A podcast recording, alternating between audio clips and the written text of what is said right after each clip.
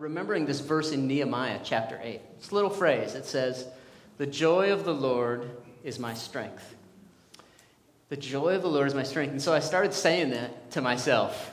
Started reminding myself every time I get discouraged about my job, I have to go to this job, I have to do it. It's adulting, right? Because everybody needs to live indoors and eat food. Uh, so I have to do this thing. And I just remember saying this phrase, and the craziest thing happened. You want to guess? It worked. The joy of the Lord was my strength. Now, I know having a bad job uh, or a job that's discouraging seems overwhelming at the time, but let's be real. Compared to some of the other things that people face in life, it's actually not that big of a deal. Um, but guess what? It can work even in that situation, too. And uh, my hope today is that by the time we get to the end, we'll find a new way that the joy of the Lord will be our strength. The joy of the Lord will encourage each one of us. Some of you are doing great. Uh, some of you are doing awesome. Uh, my mom, I don't remember a time even see, ever seeing my mom discouraged. And I know some of the horrible things that she's had to go through in her life, but she's just an optimist. Uh, even if you're one of those people, the joy of the Lord can take you to a new place. And so I just want to encourage you let's dig in on that. Let's dig in on this idea of the joy of the Lord. If it's, if it's out there, if it's attainable, I want it. I don't know about you. I'd like to get there. Uh, so I want to. I'm going to read from John chapter six. Uh, if you're following along, here's what I want to do. I'm putting on my glasses so you know I'm getting serious. It's kind of a lengthy passage this week, and so what I'm going to do is I'm going to read the whole the whole section. Uh, most people, if you were doing a Bible study on this section, you would probably take like four to six weeks. We're gonna. I'm gonna read the whole thing, and then we're gonna kind of fly over the top of it. You know, not like uh, not 30,000 feet, not on the ground, but but just kind of right above the trees so we can get a, a good sense of what's, of what's happening. So uh, it's kind of funny. The reason it's so lengthy and the reason I want to read the whole thing is it's kind of confusing because Jesus is talking to the people and he's kind of saying the same thing over and over again, but they're not really getting it. Uh, you know, totally different than us, right? Like God says something once and we're there. Uh, but these people, I don't know what's wrong with them. He has to say the same thing over and over again. Uh, so let's see, where should uh, where do we want to pick this up at? Um, I'm going to go for, uh, let's go for John 6, verse 25. We'll pick it up right there. Now, just remember what's happened. The people saw Jesus do a bunch of miracles in and around Jerusalem. Uh, they were super excited about it. So when he crossed over the sea, uh, the Sea of Galilee, they all followed him. There's thousands of people there uh, and not very much food. What does Jesus do? Miraculously, he multiplies the bread and the fish and feeds them. Miracle bread from heaven. It's, it's incredible. The people are so pumped up that the next day they realize Jesus and his disciples have left, gone back across the lake, six, seven miles, big lake, to Capernaum. They follow him there. And so this is, they find him here at the beginning of this passage. Verse 25 says, When they found Jesus on the other side of the lake, they asked him, Rabbi, when did you get here? Now, the fact that they call him Rabbi, I know it's going to take forever at this pace, is kind of important because we know Jesus has 12 disciples, but at this point, you basically have three groups of people following Jesus. You have the masses, right? People who just think the miracles are awesome, they like the free food, they're following to see what happens. And you have the 12 disciples, the ones we know. Uh, but you also have this middle group. Uh, these are the people that are going to call him rabbi. They also would be considered disciples. Uh, there's probably somewhere in the neighborhood of like 100 to 200 of them at this point. Uh, they have kind of formally started following Jesus, if you will. They're trying to adhere to his teachings and learn from him, not just see what cool thing he'll do. So these are the people calling him rabbi. When did you get here? Jesus answered, I tell you the truth. You are looking for me, not because you saw miraculous signs like way back in Jerusalem, but because you ate your fill. You ate loaves and had your fill. Now you want free stuff from me. And then he says this really strange thing to them. Do not work for food that spoils, but for food that endures to eternal life, which the Son of Man will give you. On him, God the Father has placed his seal of approval. Then they asked him, What must we do to do the works God requires? Jesus answered, The work of God is this, to believe in me, the one he has sent. So then they asked him, Well, what miraculous sign will you give that we may see it and believe you? What will you do? Our forefathers, our ancestors, they ate the manna in the desert. As it is written, He, God, or Moses, gave them bread from heaven to eat. And Jesus said to them, I tell you the truth, it is not Moses who has given you the bread from heaven, but it is my Father who gives you the true bread from heaven. For the bread of God is he who comes down from heaven and gives life to the world. Me, Jesus. Sir, they said, from now on, give us this bread. Eternal bread. Who doesn't want that? Never be hungry again. Then Jesus answered, I am the bread of life. He who comes to me will never go hungry, and he who believes in me will never be thirsty. But as I told you, you have seen me, and still you do not believe. All that the Father gives me will come to me, and whoever comes to me will, I will never drive away. For I have come down from heaven not to do my will, but to do the will of God who sent me. And this is the will of him who sent me, that I shall lose none of all the ones he has given me, but raise them up at the last day. For my Father's will is that everyone who looks to the Son and believes in him shall have eternal life, and I will raise him up at the last day. Okay, I'll call a quick timeout. What's God's will? That everyone who believes in Jesus would have eternal life. If you're wondering, what's God's will? What's God about? What's he doing in the world? That's his will, that everyone who believes in Christ would have eternal life. And at this, the Jews began to grumble because that's what curmudgeons do. It's what religious people do. If you, uh, if you, so you have this group of religious leaders. Uh, they're, they're a bunch of old guys. I'm sorry if you consider yourself an old guy. I'm not picking on you. That's just who they are. I'm well on my way. I'm a budding curmudgeon, I have a feeling. Um, I used to work at a golf shop, golf store, okay? It's where old guys hang out. And their, uh, every conversation in the golf shop consists of two key elements. Uh, one, it's old guys talking about how awesome they used to be, and two, how big of an idiot everyone else is. Like, those are basically the two key elements of every conversation. And it kind of sounds like with this particular group, it's sort of the same. Truth be told, you don't have to be an old guy to get there, right? We can easily get there in our heart. So that's what's happening. They start grumbling because Jesus said, verse 41, I am the bread that came down from heaven. They said, Is this not Jesus, the son of Joseph, whose father and mother we know? How can he say, I came down from heaven? Valid point. Stop grumbling among yourselves, Jesus answered. No one can come to me unless the Father who has sent me draws him, and I will raise them up at the last day. It is written in the prophets, they will all be taught by God. Everyone who listens to the Father and learns from the one who comes to me, and learns from him, comes to me. No one has seen the Father except the one who is from God. Only he has seen the Father. I tell you the truth he who believes has everlasting life. I am the bread of life. Your forefathers ate the manna in the desert, and yet they died. But here is the bread that come down, comes down from heaven, which a man may eat and not die. I am the living bread came down, which came down from heaven. If anyone eats of this bread, he will live forever. This bread is my flesh, which I will give for the life of the world. And then the Jews began to argue sharply among themselves. How can this man give us his flesh to eat? This is where it gets weird. Jesus said to them, I tell you the truth, unless you eat the flesh of the Son of Man and drink his blood, you have no life in you. Whoever eats my flesh and drinks my blood has eternal life, and I will raise him up at the last day. For my flesh is real food, and my blood is real drink. Whoever eats my flesh and drink my, drinks my blood in me remains in me, and I in him.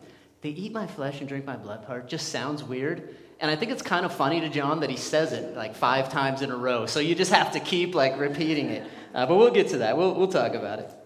Just as the living Father sent me, and I live because of the Father, so also the one who feeds on me will live because of me. This is the bread that came down from heaven. Your fathers ate the manna in the desert, and they still died. But he who feeds on this bread will live forever. He said this while teaching in the synagogue at Capernaum. Now is the response to what he just said. Verse 60 says, On hearing it, many of his disciples said to themselves, This is a hard teaching. Amen to that. Who can accept it? Aware that his disciples were grumbling about this, Jesus said to them, Does this offend you? What if you see me ascend to where I was before? The Spirit gives, gives life, and the flesh counts for nothing. The words I have spoken to you are spirit, and they are life. Yet there are some of you who do not believe. For Jesus had known from the beginning which of them did not believe and who would betray him.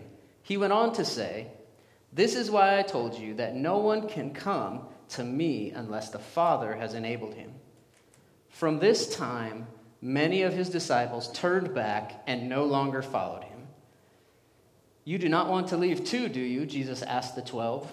And Simon Peter answered him, Lord, to whom shall we go? You have the words of eternal life. We believe and know that you are the Holy One of God. Whew. That was a marathon, right? That was, that was pretty, uh, that was lengthy. Okay, so, so last week, Jesus fed the multitudes. They were all so impressed. And what do they want to do? They want to make him their king. They want him to uh, rise up, make them a prosperous nation, make Israel great again. They want him to overthrow the Romans and lead the revolution. That's what they want to have happen. Well, Jesus isn't having it. He withdraws and he leaves back across the sea. Well, they just follow him. They still want to make him their leader. So he comes up with an even better solution to that problem. He comes up with the world's worst campaign, campaign slogan Eat my flesh. If that doesn't make you want to follow him, I don't know what will. So at the end of the story, of course, everybody's like, okay, this is kind of weird. Uh, I was remembering a situation when I, uh, when I read this earlier. Does anybody remember Howard Dean? the moment that single handedly ended Howard Dean's presidential run. A couple of you are like, oh, yeah, I remember that. Google it sometime. You will, uh, you'll, you'll enjoy what you see. But Jesus doesn't want to be their political leader, he, uh, he gets rid of him. So, this passage is super complex, it's long, it's really deep, there's a lot of historical context, a bunch of, bunch of different stuff to consider. Uh, but I just want to get to a couple of big concepts. So, consider this uh, I'm a late Gen Xer. Gen Xers are born 1964 to 1979. Uh, I was born in the year of our Lord, 1977, so I just barely made the cut. Uh, I'm a late Gen Xer. And uh, millennials born 1980 to 1994. Uh, so we got a lot of those, a lot of those in those church. Uh, a lot of late Gen Xers, a lot of millennials here late Gen Xers like me and early millennials, so we'll say like 75 to 85, we actually kind of need our own generation uh, because we have this unique dynamic. We were born into an analog world. Like everything electronic had a cord attached to it, right? People still read the newspaper. You could watch a news broadcast, but they got their information probably through the newspaper, and it was yesterday's news, and everything just traveled slow. Information traveled so much slower. The internet didn't exist. We were born into that world, but we came of age in the digital world. Uh, my kids, they've never lived in a world without cell phones. Uh, I was born without those, but I came of age in them. I know you guys are thinking, what? A cord? Never even heard of that. I don't know what you're talking about. Uh, so we came of age in this digital world where information travels super fast. Now, if you're in one of those categories, if you're a late Gen Xer or younger, so if you're in your uh, maybe early 40s or younger, there's a principle here that really applies. You might even be older than that, but if you consider yourself technologically savvy, uh, this will totally make sense to you. So let me make this example. I brought along a picture of my friend Megan and her family. Uh, this is Megan and her husband Zach and their, their daughter. They live over in Seattle. Uh, Megan is from Everett, Washington. She went to high school there. She was a cheerleader at her high school. And then when she got married to Zach, he is, was and is in the military, they moved to Guam. And she loved it. Has anybody ever been to Guam? Uh, the only person I know, I think, that's, that spent significant time there is, uh, is Megan. And she just raves about how beautiful it is. She has all these pictures of just amazing beaches. She just spent all day, every day, hanging out on the beach. And uh, she also loved the food scene. She loved to go to all these kind of trendy local places and eat food that you don't get a lot here in the States. She just loved it. Her personal interests uh, she's an advocate for animals, and she's really passionate about helping veterans find housing. These are, these are the things that she loves to do. So uh, when she's not doing all that, her and Zach travel the world. They, go to, they love to go to tropical places. And uh, so this is what they do, right? She has a really exciting life. Uh, I'm going to assume that no one here knows Megan. I'm going to go out on a limb and assume, unless there's just the mother of all, you know, coincidences happening, that no one here knows Megan. The truth is, I've never met Megan either. I spent 90, 90 seconds or so on uh, her social media profile, and that's what I learned about Megan. I don't know anything about her. All I know about her is what she wants an outsider to know through the lens that she wants an outsider to look through. Uh, I literally just arbitrarily searched the name Megan. Literally. It was like the first name that came to my mind when I just wanted to think of an arbitrary name. I, I don't know her at all. In the digital world like this, the social media world, uh, we experience what sociologists and psychologists sometimes refer to as a hyper reality. It's a simulation of a reality. You might even call it like an imaginary ideal. Effectively, what her profile is saying is this isn't my real life, but this is what I want my real life to look like, and this is what I want you to think it looks like. This is sort of become kind of our normal. Is everything in Guam beautiful? Probably not. I've never been there, but uh, I'm guessing not everything is beautiful. Does she eat every single meal at a trendy local restaurant? Probably not. You know, there's, there's all kinds of things that probably aren't true. Uh, Megan, I found out, actually is an actress.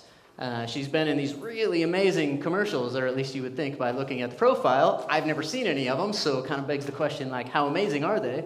Uh, but this is all I know. I just know what she wants me to know, this hyper real version. So I brought this clip of a commercial. It's not an exciting commercial, it's a very normal commercial. Uh, I just saw it on TV a couple weeks ago. It's like 15 seconds long. I want to show you this commercial because it's a good example of just how far away from reality we can actually get and still consider it our normal. So go, go ahead and play that. Imagine experiencing this level of wow, this heightened state of car buying bliss. These feelings are not uncommon at the Honda Summer Spectacular event, where you can get a great deal on the Honda Pilot with seating for up to eight. This euphoria is only available at the Honda Summer Spectacular event. So come experience it for yourself. We see it all the time. Visit your local Honda dealer and test drive the Honda Pilot, named part of 2018's best SUV lineup in America. I have bought a car before, uh, a couple times actually in my adult life. Is any of that consistent with your experience of car shopping? Uh, I've actually been to a Honda dealer and there were no bubbles coming from the ceiling. Shocking, I know. Uh, but it turns out that's actually the only place that you can experience that kind of euphoria. Uh, what a great example of just how far away from true reality we can get and not really think anything of it. I probably saw that commercial 20 times without really thinking anything of it. This is a hyper reality. I actually brought a definition just so we can sort of get to the same place here. An inability of the consciousness to distinguish reality from a simulation of reality, especially in technologically advanced postmodern societies. Uh, it is creating an imaginary ideal version of life. It's blurring of the line between what's real and our ideal. So, this is what we have this group of people following Jesus and experiencing. What are they doing to Jesus? Uh, they like the miracles, they want him to do stuff for them, but he wants to talk about their eternal reality. He doesn't want to talk about these temporary things, these immediate needs. Uh, he cares about those, but he wants to actually lead them to something better, something that will last forever. The problem is, they've taken their imaginary ideal of what they think will make them happy, and they're actually just looking through that lens. They don't, they don't want to talk about the other stuff. At the end, they end up walking, walking away. Uh, I regret to tell you that I do this too. Uh, probably all of us do it. It might look something different. It might look like accepting the things from the Bible that I like, rejecting the things that I don't, or finding a, figuring out a reason why that doesn't apply to me today. Uh, it might look like chasing down a spiritual experience instead of pursuing the things that God has already declared to be His will, things I already know. They do it, we do it today. It's no condemnation, it's just a point of reality. So Jesus is at the, uh, at the synagogue, and this is kind of the high level, the high level conversation. People followed him back across the sea because he gave them bread. They were so excited. He miraculously fed bread from heaven to the multitudes. And then they follow him to Capernaum, and he wants to tell them something different. And this is what he says. Uh, he says, You followed me here because of the bread. I get that. You need bread, you got to have it to live. But don't orient your life around the pursuit of temporary things. He calls it food that spoils. Rather, he says, orient your life around food that leads to eternal life. Uh, I think we could all say That makes sense. We should orient our life around eternal things, not temporary things, not be short sighted. He says, orient your life around these eternal things, this eternal food, which I will give you. Okay, well, their response is all good. We like eternity. We want to be with God. That's all good. What does God want us to do? That's their question. What, what should we do? And Jesus says the most simple thing. He says, The will of God is for you to believe in me. Now, there's a lot to that, right? Putting your faith in Him. If, you, if your faith is in Jesus, that's going to have implications for everything else in your life, of course. But He just starts at ground zero. He just says, The will of God is for you to believe in me, to orient your life around me. And their response is this is where it starts to get silly, and they start to have this, you know, they, they just start running around the carousel here. Their response is, well, show us a sign so that we know you're, you're the real deal, that you're really from heaven. And then they cite an example. Now, you might remember Moses. This particular incident was in Exodus 16. They say, back in the desert, Moses gave us bread from heaven so that we would know God is really with us and that Moses is really our leader that God wants us to follow. Do something like that. It's funny, it occurred to me this week that they're actually playing like the original game of trick or treat, right? Like they, they want Jesus to either do something cool or give us bread. I thought it was sort of funny. Maybe that's where the tradition came from. Uh, apparently, Jessica, you were the only person who was amused by that as well, but thank you. Uh, so they want Jesus to do something, do something cool for us. Now, if I'm Jesus, if you're Jesus, they're saying, why don't you do something cool like give us bread from heaven? I'm probably thinking to myself, remember yesterday, like the day before this day, when we were on the other side of the lake and there wasn't enough bread and I gave you all miraculous bread from heaven? Does anyone in this crowd remember that? Anyone? Apparently, no one does. Maybe he did say that, but John didn't write it down. Uh, I'm guessing not because he's more gracious than I am.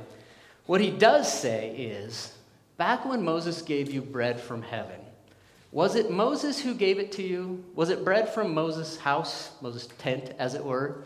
No, it was bread from heaven. So, so if it came from heaven, it came from the one who's in heaven. His point is, it was actually God who gave your ancestors the bread, not Moses. And so the people respond, okay, yeah, that, that totally makes sense. But seriously, what are you going to do for us? What kind of sign are you going to do? And it's a really long circular conversation, but I just want to drill in on one paragraph that I think is sort of high level and covers it all. Verse 35 Then Jesus declared, I am the bread of life. Whoever comes to me will never go hungry, and whoever believes in me will never be thirsty. Now, let me ask you this question Is Jesus talking about real bread that you can actually ingest right here? Is that what he's talking about? I'm going to ask my wife, Brandy, to come on up here. Um, I just want you to know she's already started hating this. Uh, and you got your phone handy? You have a Bible app on your phone. Why don't you look up Romans 14, verse 17, and I'm just going to ask you to, uh, to read that. Okay, Jesus says, Whoever eats this bread will never be hungry. Whoever drinks this drink will never be thirsty. Is he talking about actual food that you can ingest? My guess is that the people there think he is. Uh, Romans 14. Yep, almost there. Thanks for helping me out. 17? Verse 17. Almost. There we go. Okay? Go ahead. for the kingdom of God is not a matter of eating and drinking, but of righteousness, peace, and joy in the Holy Spirit. Hey, great job. The kingdom of yes, give, give her a hand. That was great. I knew you could overcome your fear there. Um, the kingdom of God is not a matter of eating and drinking, but it's a matter of righteousness, of peace and joy in the Holy Spirit. Is Jesus talking about them eating and drinking? No, he's not trying to give them food. What is he trying to give them? He's trying to give them righteousness, peace, joy, the presence of the Holy Spirit in their life. That's what he's, that's what he's trying to give them. And they're just not understanding it. And that's why he says the next verse. But as I've already told you, you have seen me, and still you do not believe. You've seen with your eyes, but you still don't believe. Which begs a pretty obvious question Would seeing God do a physical, tangible, undeniable miracle right in front of your eyes be enough to make you believe and understand and follow unquestionably forever? Would it, would it be enough? Like if I just saw God do something undeniable right in front of my eyes, I would, I would be 100% in. Would it be enough? I think probably not, based on this particular uh, passage. Actually, the entire biblical narrative supports that argument. And the reason, I think, is because it's never been from the very beginning about seeing, it's always been about faith. God doesn't ever say, uh, Moses saw the miracle and it was credited to him as righteousness. He says, not Moses, Abraham. He says, Abraham believed God and that was credited to him as righteousness. It's always been about faith. It is inescapable that we have to put our faith in God in order to have a relationship with Him. That is, that is what He desires. And that fact makes the people in the conversation a little bit uncomfortable. The next verse, Jesus says, All those the Father gives me will come to me. And whoever comes to me, I will never drive away. For I have come down from heaven not to do my will, but to do the will of him who sent me. There's kind of an uncomfortable inference right here. Um, what Jesus is saying is that some are going to come to me and I'll never reject them. But the inference or the implication on the other side is obviously that some are not going to. Some are not going to come to me. Some are not going to be accepted. And this is an uncomfortable reality. It's a, it's a difficult statement to digest. And sometimes people will ask a question that I think is very understandable. They'll say something like, so are you saying that like if I don't believe the right thing, then God will you know, reject me or condemn me or send me to hell or whatever? Uh, I think that's a viable question. I can understand why someone would, would ask that question. And I think my response would be something along the lines of it's really not for me to say who God's going to reject. I don't make that decision, that's a little ways above my pay grade. However, I do know that that doesn't have to be the case because Jesus has made it abundantly clear that God's will for us is to believe that He is the Messiah, that He is the Savior. Verse 39, he goes on to say, And this is the will of Him who sent me, that I shall lose none of all those He has given to me, but raise them up at the last day. For my Father's will is that everyone who looks to the Son and believes in Him shall have eternal life, and I will raise them up at the last day. So, what's Jesus' ultimate agenda? God bless you. His ultimate agenda is our reconciliation, for us to know God, to save the lost, for us to, us to have eternal life. That's foundational uh, among the other blessings that we receive. That's the bottom line. For us to be able to participate in the kingdom of God, for us to be free from the rat race of trying to build a temporary hyper reality, like what they're doing in this case, to stop chasing happiness where it can't be found. Jesus is trying to lead them to something better, but they're not having it. And they get upset. You ever want something so bad you just feel like I have to have it in order to move on, in order to be happy, in order to be successful? Well, these people want their sign. Uh, we want things all the time. We want to live at a certain financial level, level or I'll just be consider myself a failure or attain this career or that level of education or I'm a failure or uh, something like uh, I don't know for us to be really organized. If my life gets too chaotic, then I just I can't control it. Then it's just a mess. All right, we want things all the time. That happens to all of us, and these people want their sign. They're very adamant about it. So Jesus is saying to them essentially, I'm actually offering you something better. You, you don't understand. I'm trying to offer you something better. And he supports his case by saying, Your ancestors who ate that bread from heaven, that was really great and it met their immediate need because you have to have food to live, but they still died. Eventually, they, they died. It met a temporary need. I'm offering you eternal food. I'm offering you eternal life. And I think one of the implications we can draw from that is fairly obvious that Jesus wants to add to your life, not take away. Sometimes there might be something in your life that He knows is harming you, and God might have to say no. Uh, I have a good friend named Jason. Uh, some people refer to him as the sex guy because he is an expert on sexual integrity. He runs uh, an organization called Project 619, and uh, he deals with the implications of various sexual behaviors in our lives, uh, has an amazing ministry. And one of the things he says that just so sticky, just stuck in my brain, he says, God's no always leads to a better yes. Jesus is one trying to add to your life. I hope you can embrace that. Even if it means at times he's saying no, he's trying to add to you, not take away from you. We kind of do what they do pretty often. You know, they, they get the physical bread, they get their immediate need met, and they love it.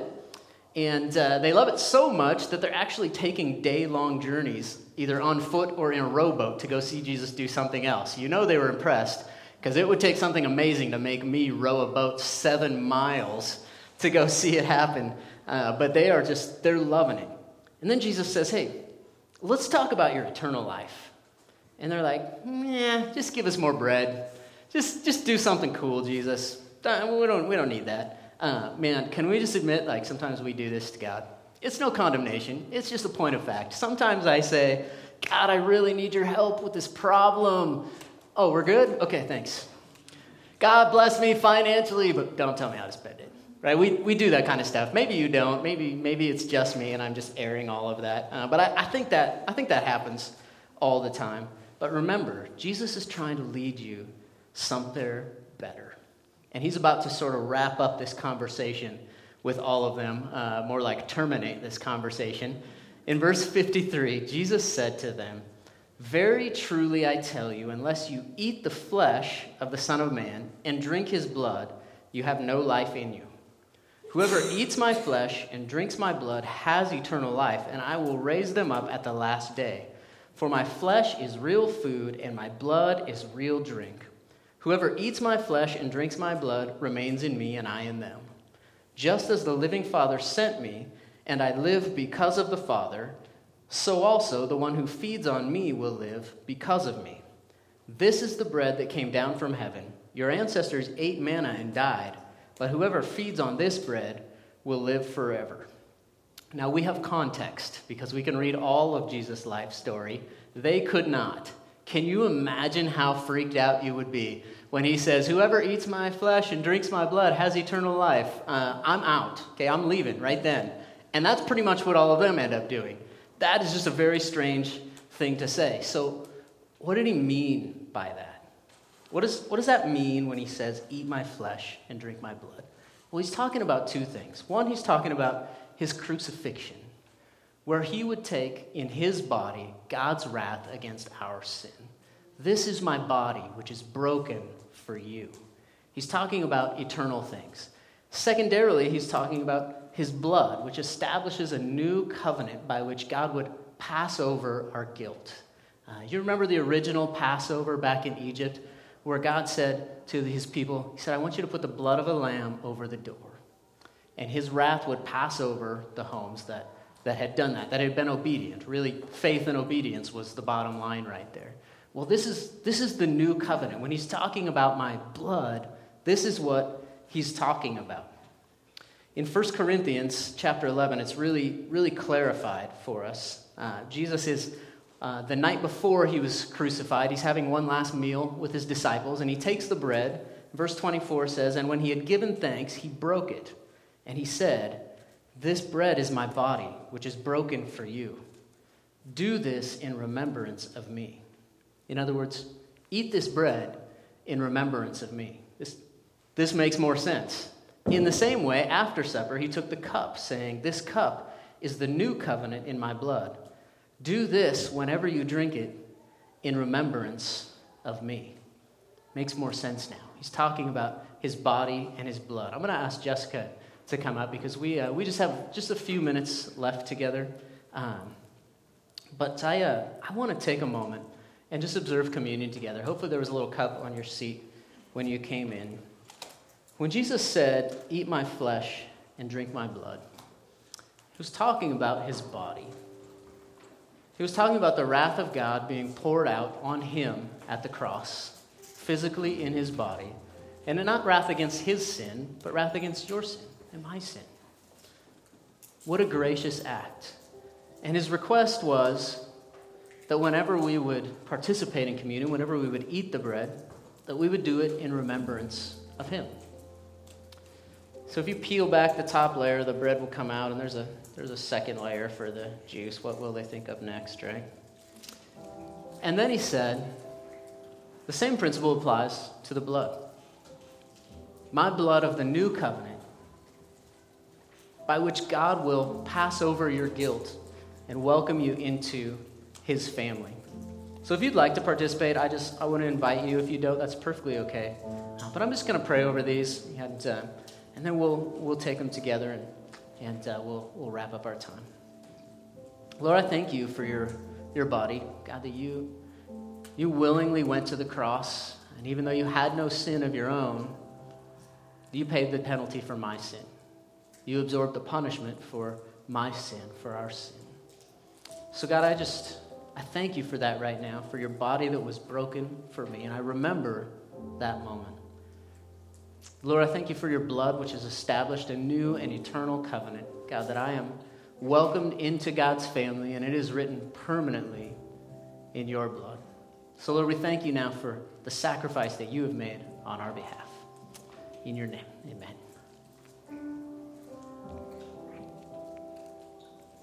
Well, everything we've said up until this point is all pretty important. It's pretty high level stuff, uh, although you really have to get down into the weeds to unpack it. Um, but I just want to appreciate, before we go, the very last thing that's, that is said. And this will really be our, our takeaway everybody leaves. At the, at the eat my flesh, drink my blood, everybody leaves. Makes sense, I probably would too. Everybody leaves except the 12, the original disciples. And Jesus turns to them and he says, Hey, you know, if you guys want to go too, that's fine. Totally get that. And Peter responds with the mother of all rhetorical questions. Jesus says, Do you guys want to go too? And Peter says, Where else would we go? You're the Messiah. You're the Savior of the world. Where else would we go? Verse 68, Peter responds, Lord, to whom shall we go? You have the words of eternal life. We have come to know and to believe that you are the Holy One of God. Where else would we go?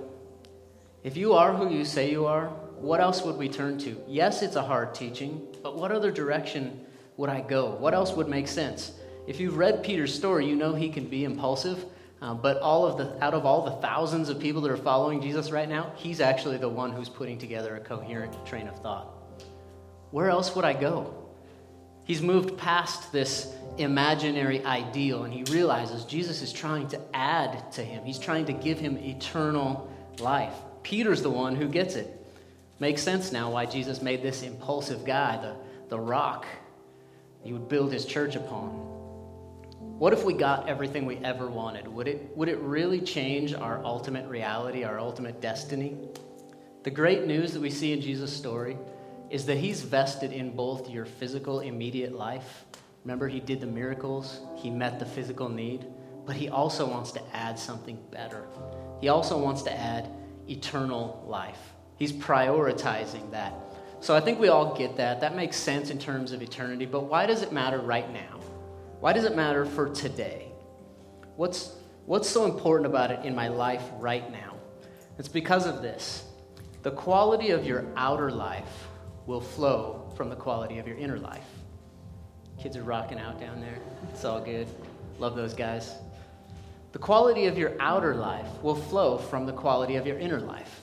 And here's my example. You ever met somebody that's just, they're just a happy person? Life goes like this, up and down, but they're just happy? They're happy all the time.